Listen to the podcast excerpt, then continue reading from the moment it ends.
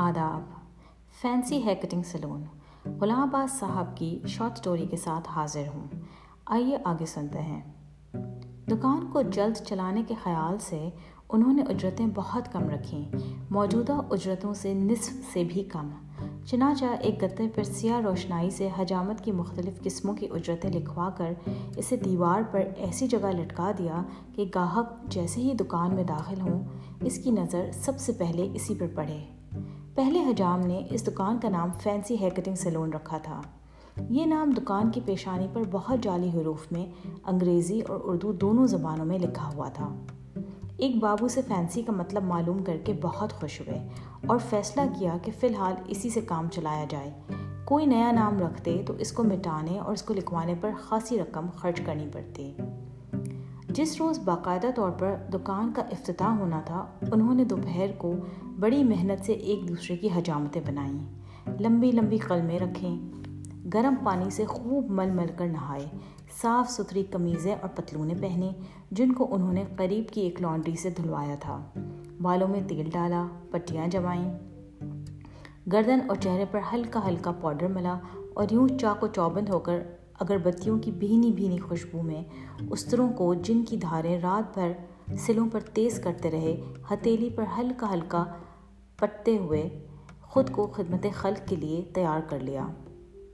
پہلی شام کچھ زیادہ کامیابی ثابت نہ ہوئی۔ کل پانچ کہا گئے تھے۔ تین شیو اور دو بال کٹائی کے لیے، اور وہ بھی آدھ ہاتھ پاؤ پاؤ گھنٹے کے وقفے پر۔ مگر یہ لوگ ذرا مایوس نہ ہوئے۔ ہر گاہک کا پرجوش خیر مقدم کیا۔ اس کو بٹھانے سے پہلے کرسی کو دوبارہ جھاڑا پہنچا اس کی ٹوپی پگڑی یا کوٹ لے کر احتیاط سے کھونچی پر ٹانگ دیا۔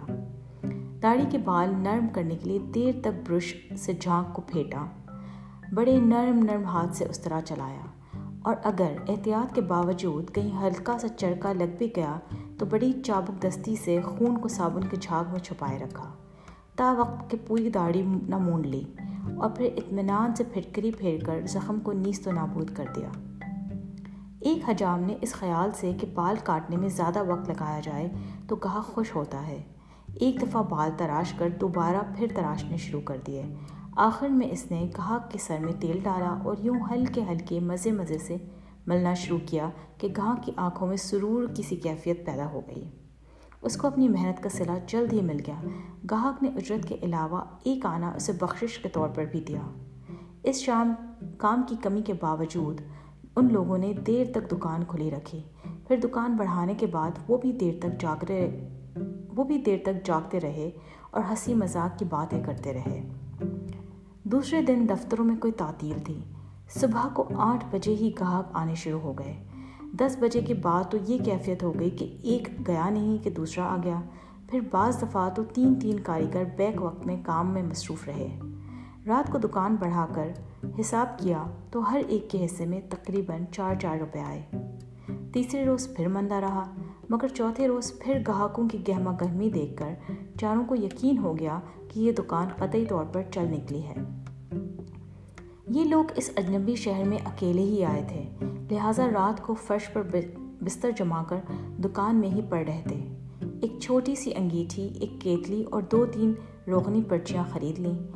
صبح کو دکان میں چائے بناتے اور ناشتہ کرتے۔ دوپہر کو تنور سے دو ایک قسم کے سالن اور روٹیاں لے آتے اور چاروں مل کر پیٹ بھر لیتے۔ آج کے لیے بس اتنا ہی۔